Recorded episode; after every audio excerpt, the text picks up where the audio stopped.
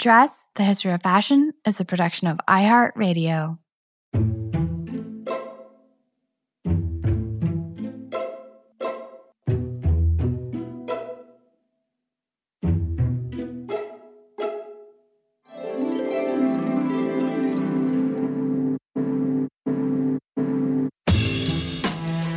With over seven billion people in the world, we all have one thing in common.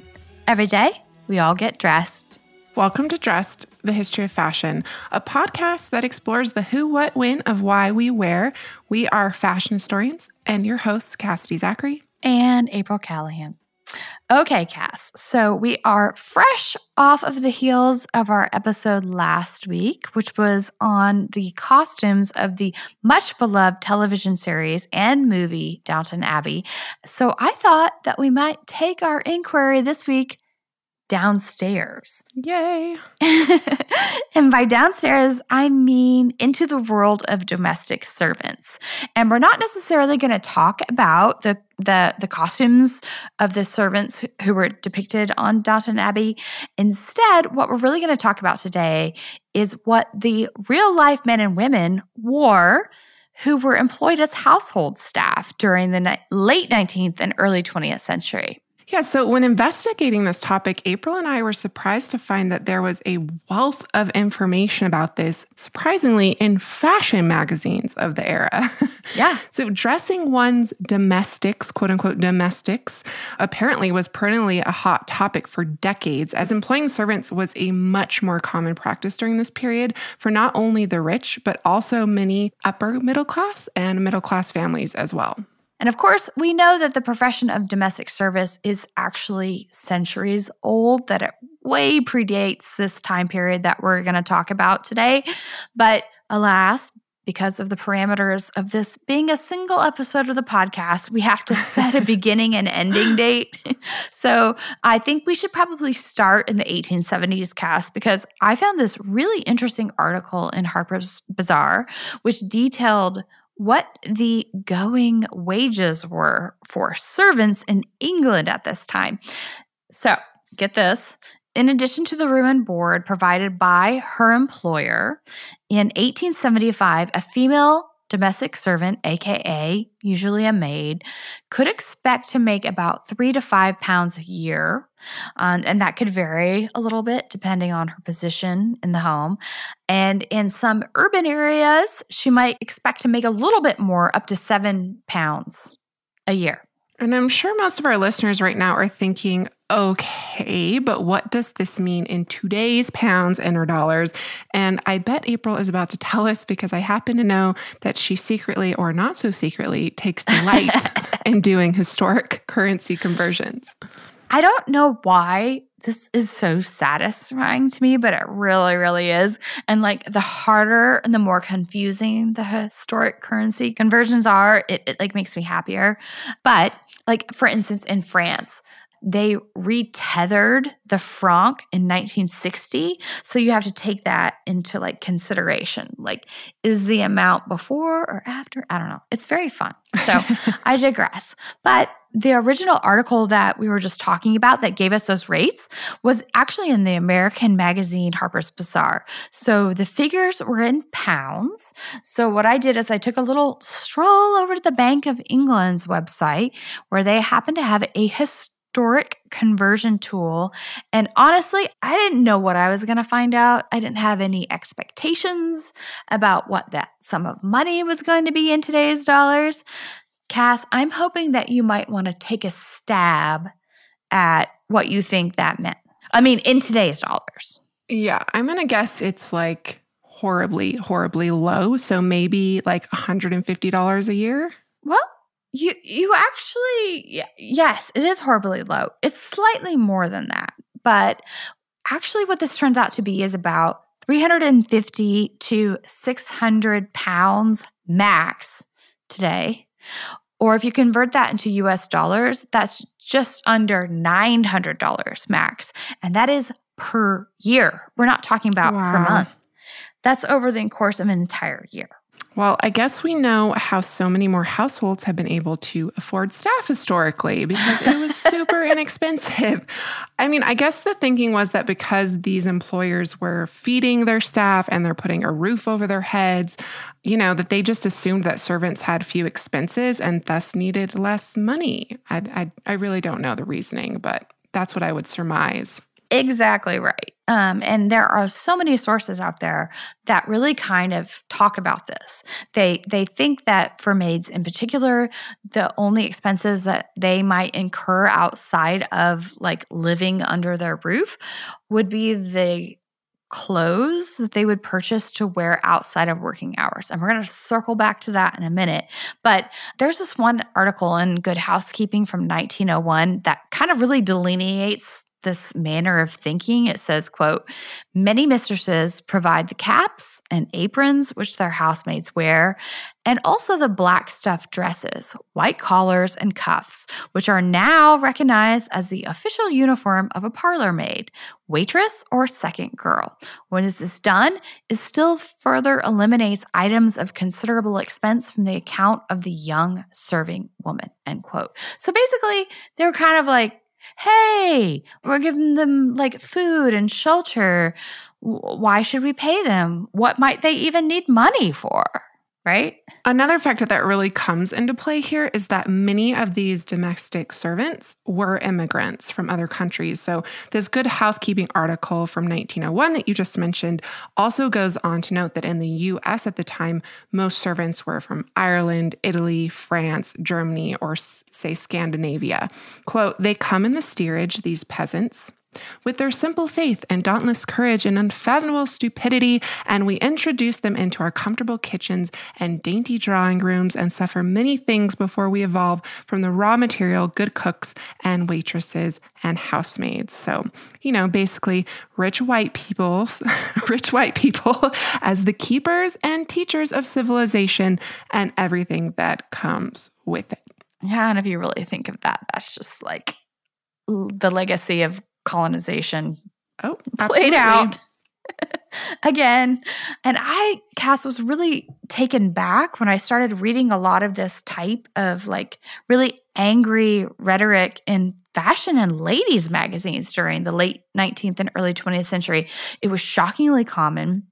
You can just feel like how angry whoever that writer was a lot of times. And it's it's really directed towards the people that were in their employ.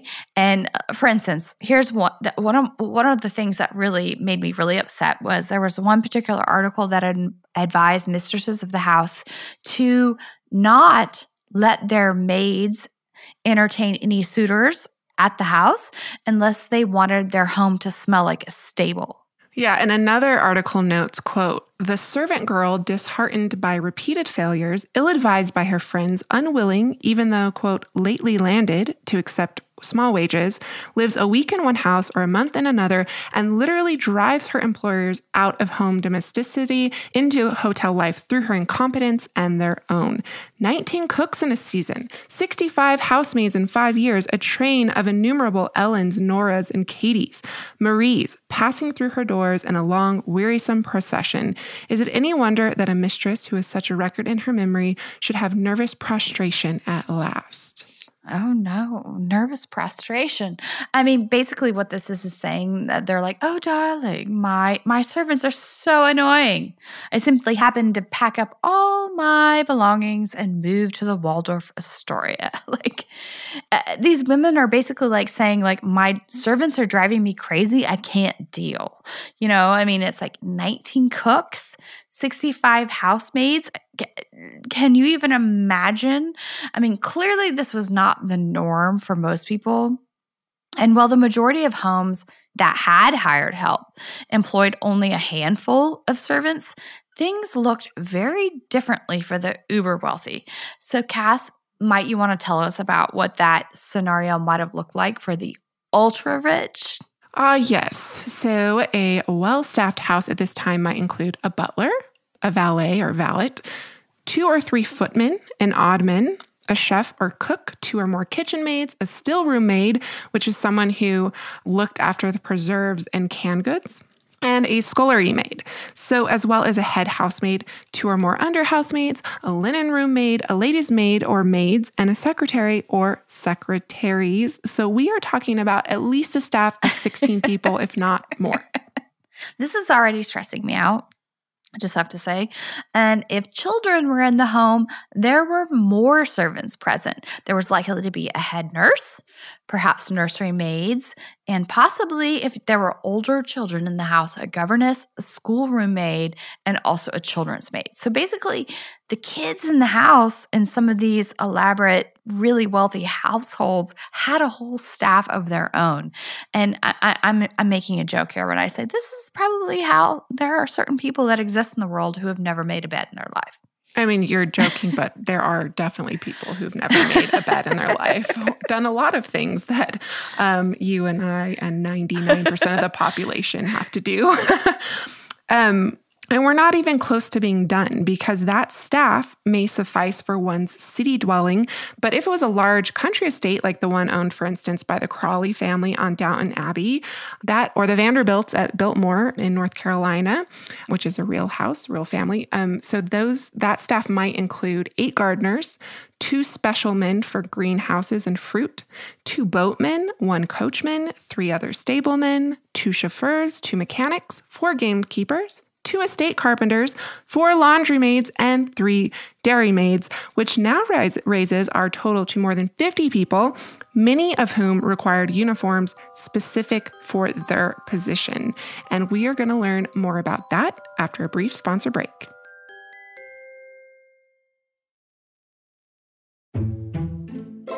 Welcome back. Okay, if you are scratching your head about how chaos did not reign in households with this many servants and people running around, well, Vogue actually had an article in nineteen twenty-five that, quote, trained servants know to an inch where the duties of one end and those of another begin. Usually the upper servants, maids, valets, or valets, depending on if you're going to say it by the American pronunciation or the English pronunciation, have their meals in the housekeeper's room, waited on by an underling, presided over by the butler and the cook, and seated in strict order of precedence. The underservants eat in the servants' hall under the presidency of the first footman and the head kitchen maid. Yeah, and this is something we see clearly demonstrated in Downton Abbey for sure, that there's really this established hierarchy in households of this size, some servants outranking others, and this differentiation was highly codified in their staff uniforms. So an article from Harper's Bazaar from September of eighteen ninety-nine was really the catalyst for this entire episode. April, you sent me this several months ago, and I think it's safe to say you and I were both captivated by all of these distinctions in dress between between the housemaid positions alone. It's pretty incredible. Yeah, and this was actually before you even had like formally scheduled the Downton Abbey episode. Like we were already talking about this. So I was like, this is a perfect follow-up. But this article has amazing photos, which first of all is something pretty incredible for fashion magazines in the eighteen nineties.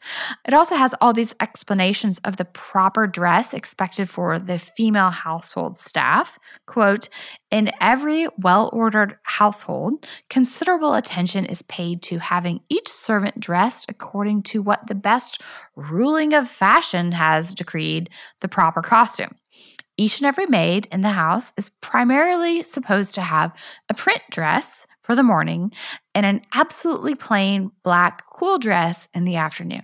But it is the apron and the cap that there are marked differences between the cook, the waitress, lady's maid, and the child's nurse. And for any of you who did not pick up on it there, at this time, even the servants themselves were expected to be in fashion and to change their clothing according to each time of day.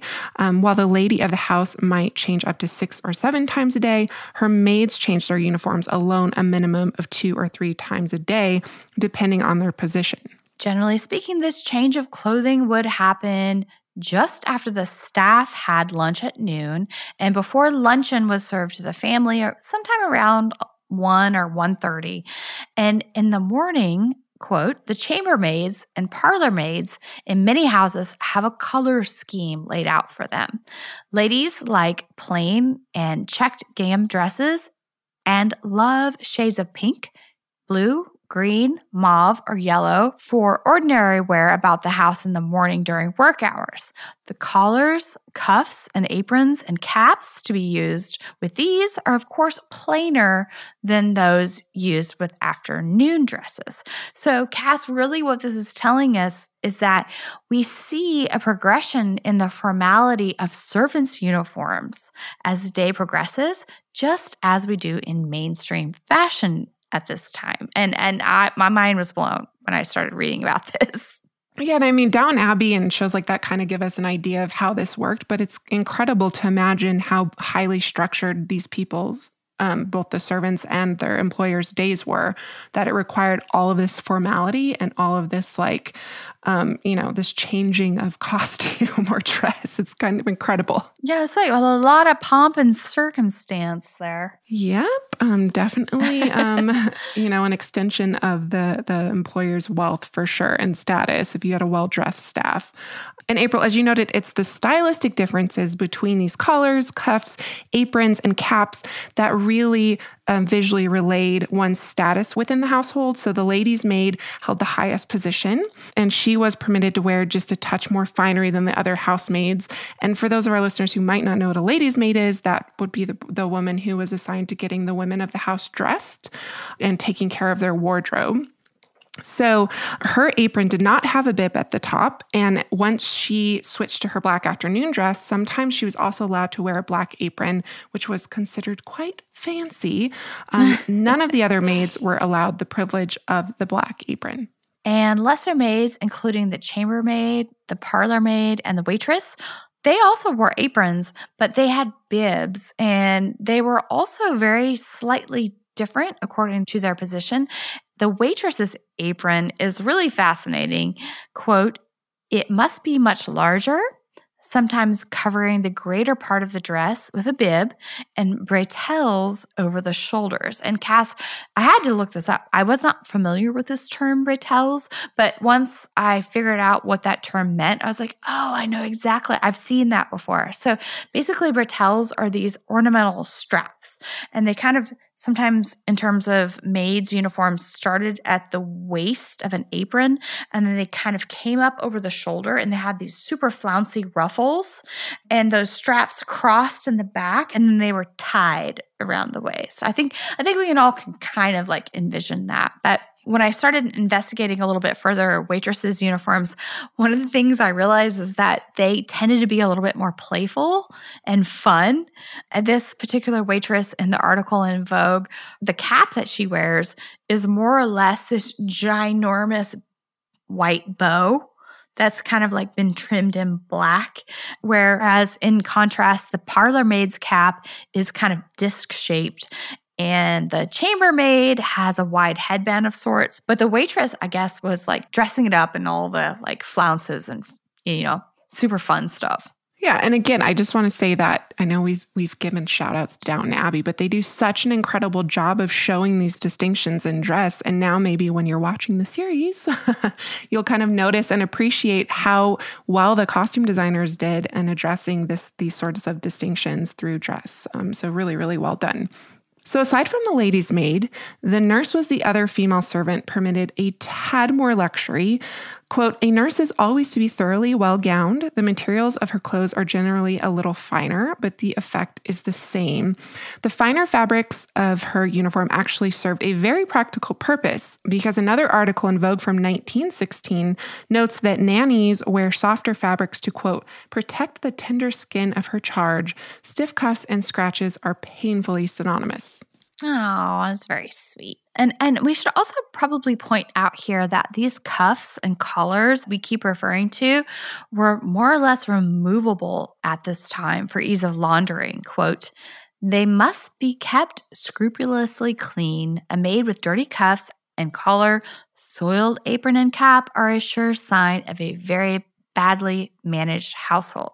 So basically, to, to this end of keeping all of their staff neat and clean, mistresses of the house were advised to provide their maids with multiple sets of uniforms.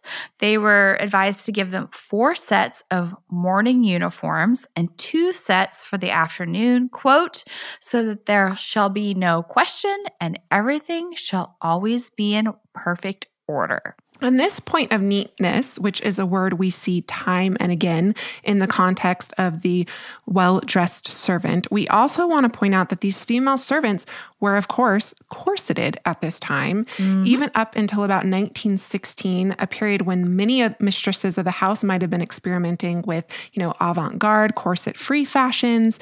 The help was still expected to lace.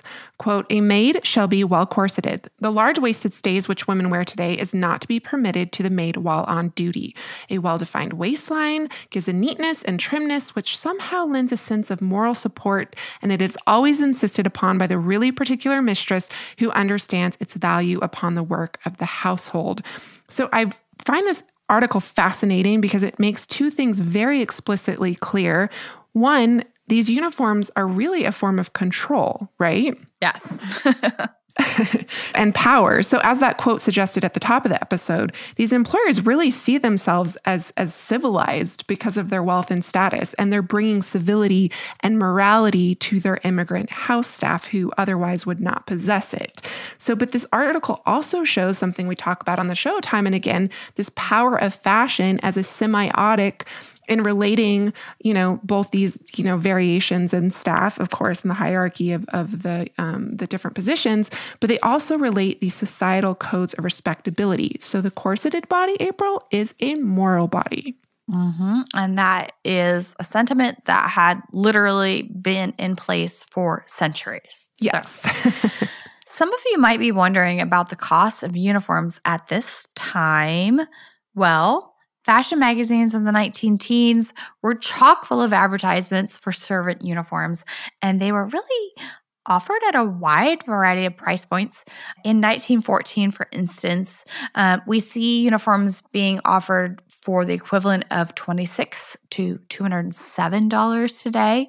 And I have to say, they were easily purchased from fine department stores of the era, including, to my surprise, B. Altman, Lord and Taylor's, and Wanamaker's. So while you were just shopping for yourself, you could just pop over to the other department and pick up some uniforms for your staff, apparently.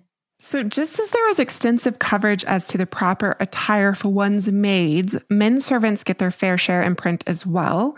You have butlers, footmen, chauffeurs, who were largely the focus of an article in the November nineteen twelve issue of Vogue entitled Mode for the Man Who Stands and Waits. So that article declares that, quote, the well-dressed butler always begins the day in a high-cut four-button sack coat.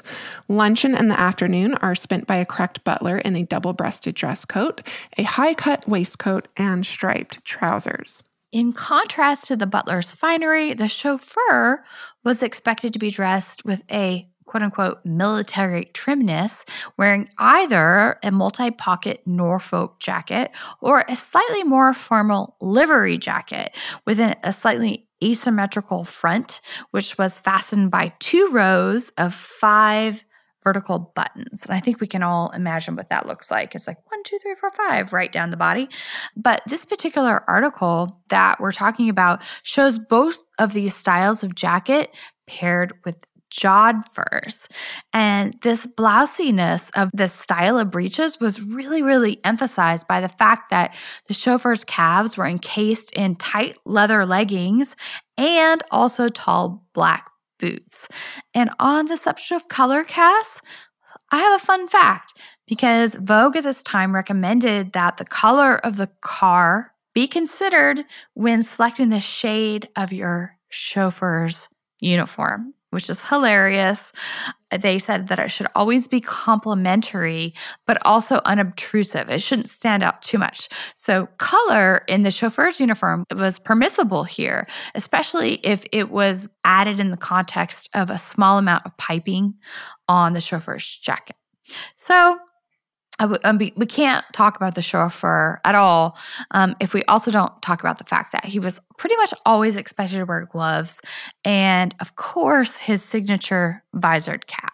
That makes me wonder for all of these rich people at all these different cars, they must have had different um, wardrobes. I wonder if they expected their their chauffeur to change wardrobe based on the color of the car he was driving. It's really interesting. Perhaps. Yeah.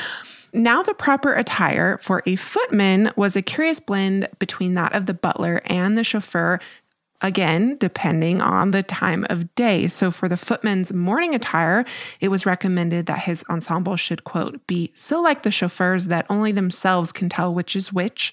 However, for afternoon, the footman, like the butler, changed just before lunch into a more formal suit with either a black and white striped or black and yellow striped waistcoat. And this waistcoat would once again be changed before dinner to a pure white waistcoat.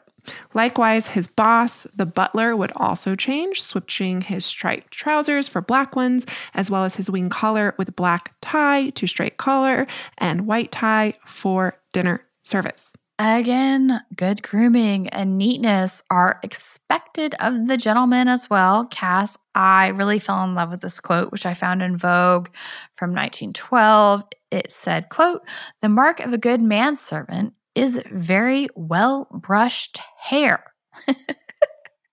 I, I literally laughed out loud when I read that. A butler must have the hair he has well-brushed, but he need not have as much as a footman because he is older. Oh, yes. Right? Right? He doesn't have to have as much hair. He just has to have it well brushed. A butler should always be over forty-five, or at least he should look it. A youngish butler is only to be found in a bachelor's ménage when he is the one manservant and what is called a valeting or valeting butler. Yeah, and the butler, of course, is at the very top of this hierarchy we've talked about. Um, and, you know, they've really worked up towards that position. That's the idea. Um, they've really worked towards this respect, you know, this um, job of respect, essentially, um, and uh, within this household. So that's, a, I'm guessing, why they would indicate that you would be of an older age to be a butler. I mean, April, it's become increasingly clear that employers put a lot of thought into what their employees wore. I mean, it's really incredible. A ton. And work. Yeah. And while these distinctions certainly served practical purposes in distinguishing domestic staff from one another, I think it's really important that we really acknowledge that they also served to distinguish the staff from their wealthy employers. So there are very clear power dynamics at play here, which we mentioned earlier.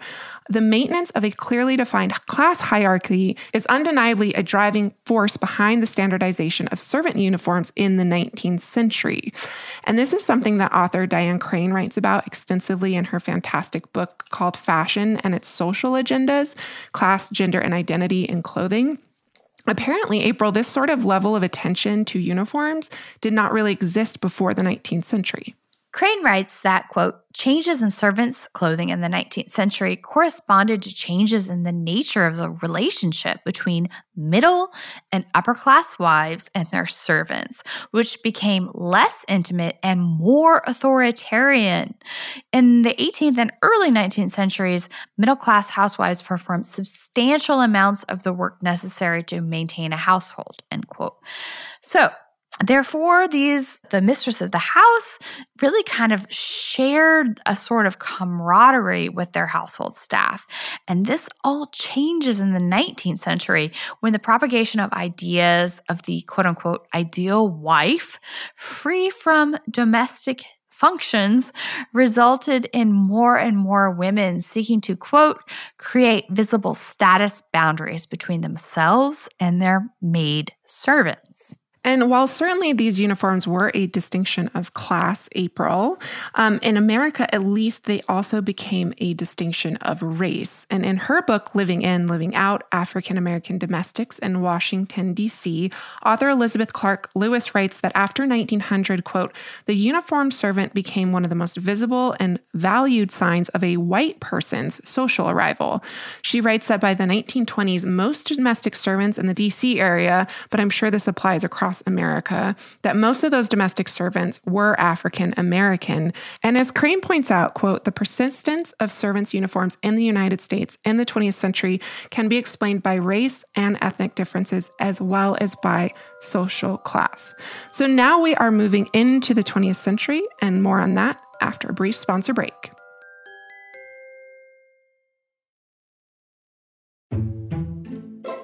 Welcome back. Moving into the twentieth century, we see a growing number of articles on the subject of what to do with fewer and fewer servants. Oh my, April, what a predicament. I know. What are you going to do? Because really, up until this point, we've really been discussing these truly extraordinary households that had dozens of servants. But what was it like at this time for, you know, the more middle class, I'm just saying.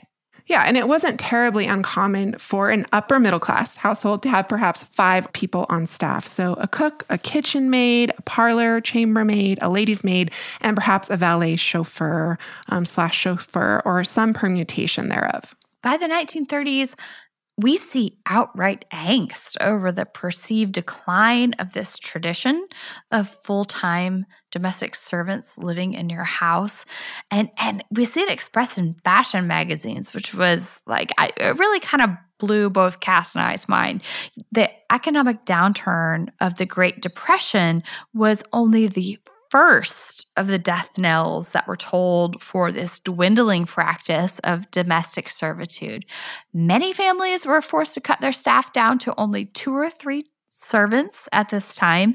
And there's some really, really fascinating articles out there detailing about how households should run with this new reduction of help, basically. So if one must do with less, it was recommended that the staff now consist of a combination of a cook and a chambermaid, preferably both women, as, quote, any combination of women always allows for more ladies' maid service. By and large, it was considered inappropriate for male servants uh, to perform some of the most intimate duties required of maids. April, a while back, you sent me the recommended schedule for households now operating with this reduction of servants, and I thought it was pretty interesting. Interesting enough that maybe we should read through it. Yeah, yeah. We should definitely read through this because it definitely gives all of our listeners a bit of insight what might happen next as we move into the nineteen forties, as like we further this discussion. But it also gives you like this really interesting insight about what your day-to-day life was like if you happened to be a domestic servant. So, okay, in nineteen thirty-six, if you only had a cook and a chambermaid, it went as such. And I'll do the cook waitress bit and you can do the chambermaid, okay? Yes, sounds good. In the households of three or four run on the cook, waitress, and chambermaid plan, the following might be typical schedules. So for the cook waitress, for instance, seven thirty a.m., breakfast for maids. eight a.m., breakfast for family. nine to eleven thirty, cook interviews mistress. Menus are decided and written. Lists made for marketing. Dining room cleaned. Kitchen tidied. Um, cook goes shopping. Uh, noon, meal for maids. one fifteen is lunch for the rest of the house. three thirty, the kitchen's cleaned, the dining room's put in order. Cook should have until four thirty to rest and dress for dinner. Um, five p.m., tea or cocktails are served. five thirty, meals for maids. six to six thirty, the living room's put in order. And then seven thirty, the evening meal is served. And then within an hour, by eight thirty, the meal's finished. The kitchen's put back in order. And these women and men end their day at nine thirty. So that is a fourteen-hour workday. Yeah. So the schedule for the chambermaid is a little bit different. It's not wildly different, but at seven thirty, they had breakfast, which was cooked by the cook, obviously, of the household, and they clean their own room. At eight o'clock or after, serves mistress breakfast if necessary. Her morning duties will then be regulated by the time the mistress dresses and leaves the house. But between eight and twelve, she will clean the bedrooms and living rooms, brush clothes worn the day before, clean shoes, arrange the closets, et cetera. She starts this work immediately after breakfast. ten to ten thirty, prepares bath, lays out clothes to be worn, assists mistress to dress, and does the room. twelve, aka noon, has her lunch after lunch until four o'clock. She has time for washing personal effects, counting laundry, mending house linen, pressing. Four to five, on duty to answer telephone and front door, which Cass, side note, we have already done this whole episode about calling culture in the past. So I think that's what they're referring to here. If you're receiving visitors, your chambermaid was expected to be the servant to answer the door. But between five and six thirty, she should have her time off. After this, she should put away her mistress's day clothes, prepare tea gown and or evening clothes, and while the family dines, she prepares the bedrooms for night. She puts out nightgowns, wrappers, slippers, et cetera. eight thirty, unless there is an entertaining, her duties are now over. That's a lot. Yeah, I mean, these are incredibly long days. As I mentioned, fourteen hours. Um, and of course, the cook and the cooking staff are up way earlier preparing breakfast for all these people. Yeah. So, you know, this meant she's working in the kitchen by seven a.m. at the latest, probably much earlier, I would guess, um, depending. And her day ends at nine thirty p.m., fourteen and a half hours a day. And servants typically worked six and a half days a week. Six days a week, if they were lucky, they would get a day off. So that's more than a ninety-hour work week in some cases. And the chambermaid um, had it only slightly easier at a seventy-hour work week. And as we discussed earlier, they're making three hundred dollars a year. Like, come on. Yeah, and, and, and you better bet that on those days off, they were ready to bust the heck out of there and get out of those servant uniforms. And decade after decade, we see all of this in print in terms of like fashion and ladies magazines condemning housemaids on the topic of them frittering away their wages on their personal wardrobes that they wore only when they were able to like escape their mistress's household. And and and it was always kind of like framed in this manner of, oh, the help is trying to imitate us, you know. So again, this class conflict here is really evidenced in the press again and again, um, largely by moralists who endeavor to make sure that the servant class stays in its place. That being said, by the nineteen thirties, some aspects of dress for domestic servants had relaxed quite a bit. So as shifts in the fashionable silhouette of each era occurred, dress for female servants followed suit conservatively and modestly. So hemlines rose and fell, sleeve shapes changed, and waistlines wandered, as we all know. Um, the color combination of black and white remained always proper, but in increasingly color was introduced for maids. Afternoon attire, for instance, was now sometimes gray or lilac instead of black, and some households even went so far as to create custom uniforms that specifically coordinated with the decorating scheme of their home. And Cass, this is like one of the quirkier things that I read about when I was getting all into this. Okay, so this coordinating your staff uniform with your household decor may have stemmed from one of the most famous interior decorators of her era, the socialite Elsie de Wolfe. And apparently in the nineteen teens, later in the nineteen teens, she bucked tradition entirely and dressed her maids as she felt best suited the interior of her home. And she outfitted them in prune dresses with gray aprons, which were adorned with prune ribbons, and they wore gray caps with white linen collars and cuffs. And if that's not enough, um, there was yet another socialite who was not about to be outdone. So she created custom golden brown uniforms for her staff, and of course, this complemented her home. And and at this point, she really upped the game because, according to the New York Times, she only hired redheads to be on staff. Oh, geez. Because they like completed this tonal color palette that she was trying to achieve. And the New York Times says, fancy having to choose between the coloring of hair and complexion versus the skill as a masseuse or an obliging disposition. So, like, you know, people as decor. Yeah, exactly. um, I'm glad you brought up the subject of hair here because this brings up the maid's cap. So starting in the nineteen twenties, female servants began to push back against wearing caps, citing the fact that they were unnecessary and they served the sole purpose of marking their servitude. By the nineteen thirties, it was such a contentious topic that it was recommended to potential employers that this matter be broached during the interview phase and not to be surprised um, if candidates rejected an offer or employment simply over the matter of wearing the maid's cap. So people are starting to get a little bit of autonomy here. Yeah, absolutely. And and remember, Cass, when I said earlier that the Great Depression was just the, the first death knell signaling the demise of this widespread practice of employing household servants. Well, now we're at the point where we're reaching the second, which is World War Two. So as men left to engage in the war effort, the posts left behind them on the home front in industry and civil service were oftentimes filled by women. As we already know, we've already talked about this on the show many, many times. But a lot of these women had formerly been domestic servants. Yeah, in nineteen forty-five, Vogue quoted one Lily Radcliffe as saying, quote, "The wartime loss in household workers was about half a million. If the post-war return of workers to domestic service is valuable to the community as a matter of health and well-being, as I believe it is, then the work should be made attractive to the most competent workers coming from war factories, and that responsibility is up to women and employers," end quote.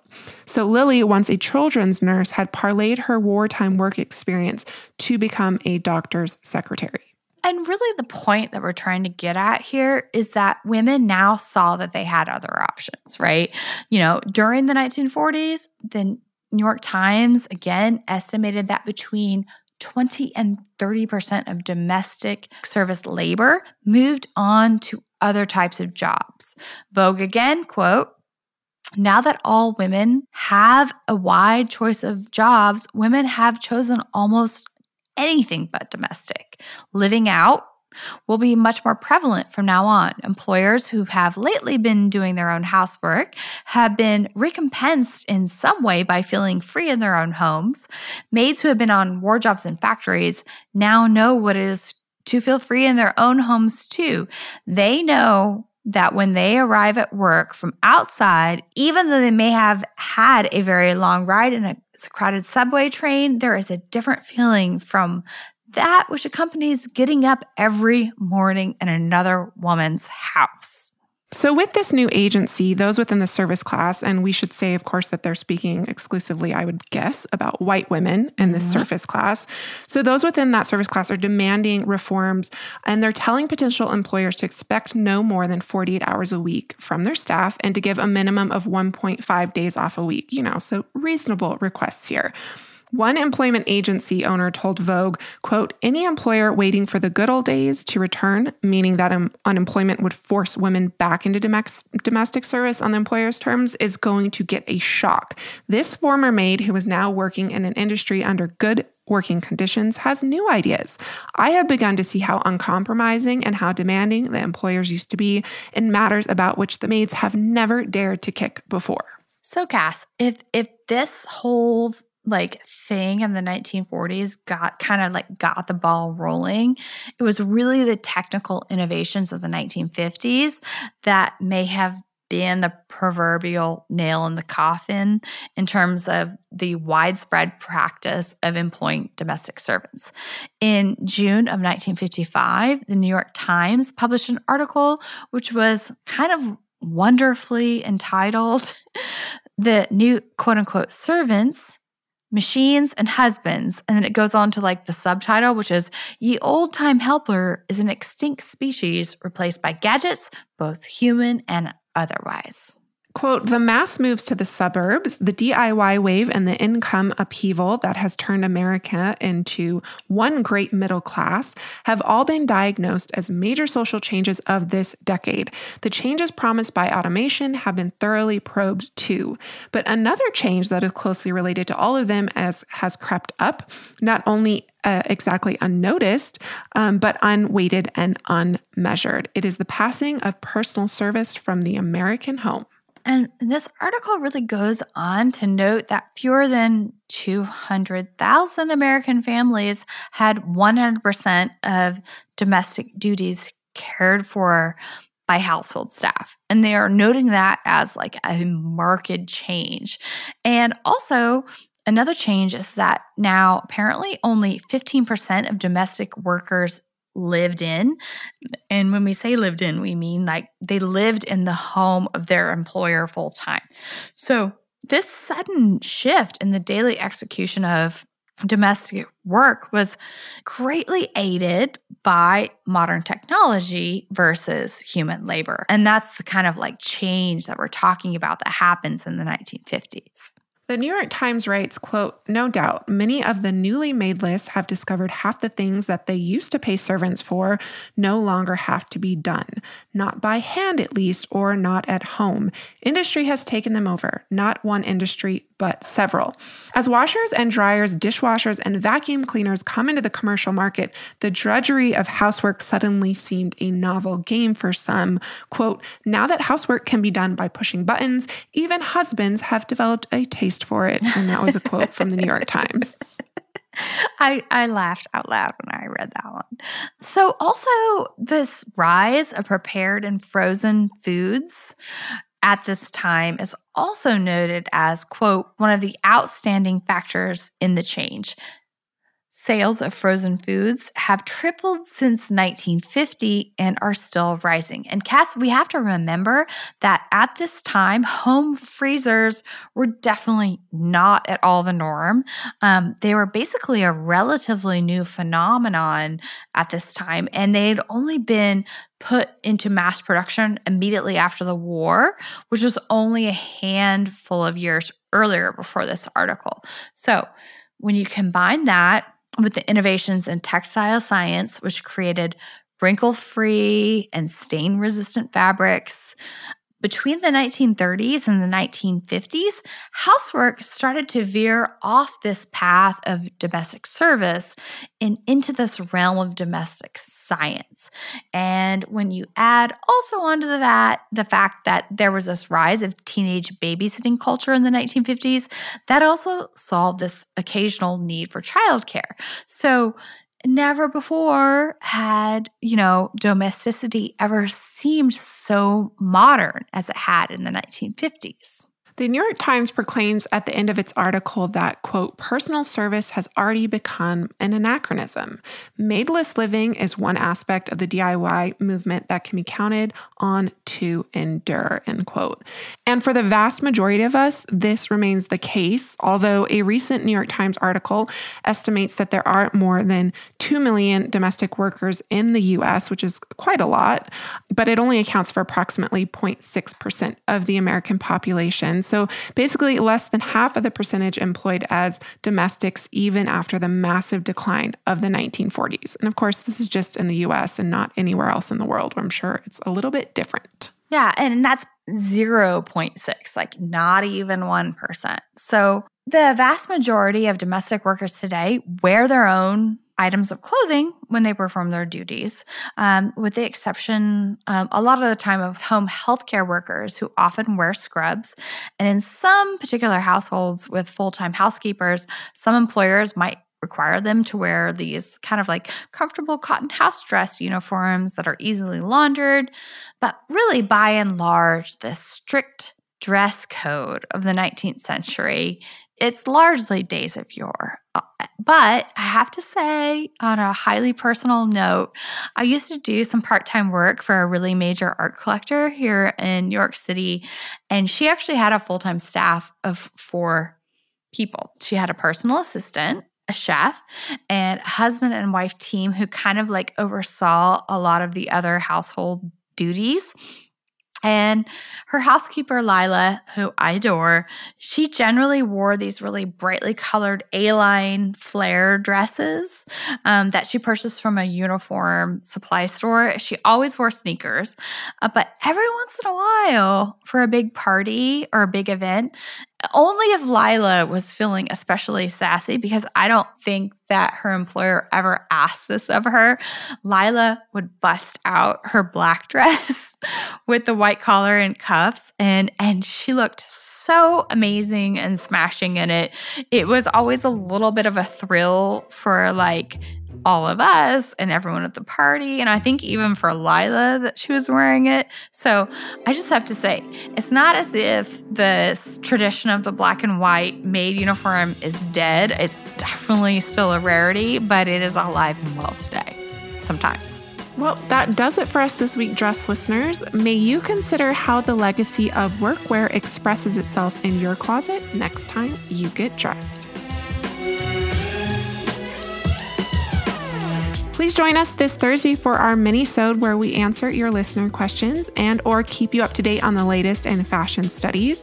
If you'd like to submit a question for a future Fashion History Mystery mini-sode, you can email us at dressed at i heart media dot com or D M us on Instagram where we post images to accompany each week's episodes. As always, a special thank you to our producers, Casey Pegram, Holly Fry, and everyone else at iHeartRadio that makes the show possible each week.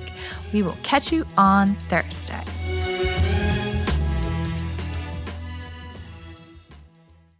Dress, the History of Fashion, is a production of iHeartRadio. For more podcasts from iHeartRadio, visit the iHeartRadio app, Apple Podcasts, or wherever else you listen to your favorite shows.